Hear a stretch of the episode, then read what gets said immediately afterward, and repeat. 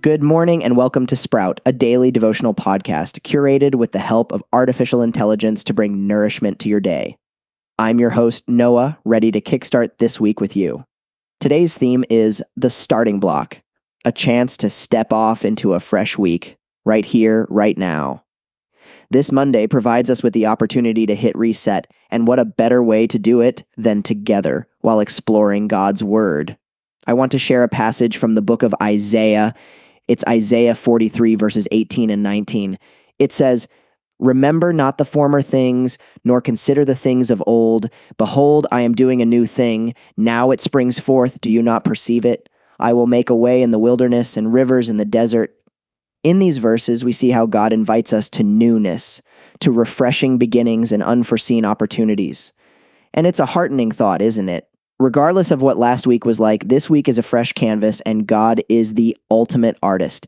For many people, mornings can set the tone for the rest of their day. So why not embrace the theme of a fresh start right when you wake up? Here are some practical tips you could try this week to start things off, right? First, you might allot a few minutes after waking up to meditate on the verses we just read. Try to visualize God making a way or bringing forth refreshing rivers out of dry places in your life. Secondly, you could write down one thing you're looking forward to today. It could be as simple as a cup of coffee or a lunchtime walk. This can help you start your day with a sense of hope and anticipation. Lastly, put on some music that uplifts your spirit. Music has the power to transform our moods, energize us, and gear us up for the day. As we start this week, think about the power in new beginnings. There are countless stories where a fresh start led to a time of significant growth, and not just in a professional way, but also, and more importantly, in one's faith. Try picturing a time when you may have had to move to a new city, start a new job, or even pick up a new hobby. Imagine the moments of fear, confusion, but also excitement and anticipation. Those are the moments to remember, moments where faith truly comes alive. Reflecting on such a time can serve to remind you that every day holds the potential for a new beginning, a new beginning laden with unseen blessings and wonderful opportunities to grow in faith. As we embrace the thought of new beginnings, let's reflect more deeply on how Isaiah's verses can be applied in our daily lives. God beckons us to embrace the new. He invites us to trust Him as He brings forth life and opportunities where we least expect it, like rivers in the desert. This week, I challenge you to grasp that concept firmly.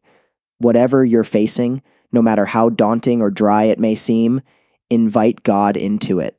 Welcome the possibility of a new thing springing forth from it.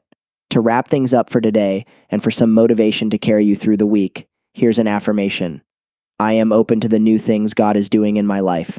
I anticipate the unexpected blessings that will spring forth in this new week.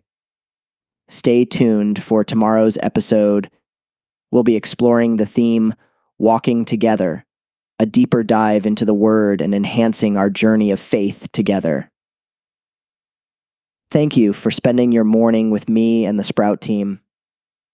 As you step into this new week, remember that it's a new beginning and God is doing a new thing. See it, embrace it. Until we meet again, remember dot dot dot.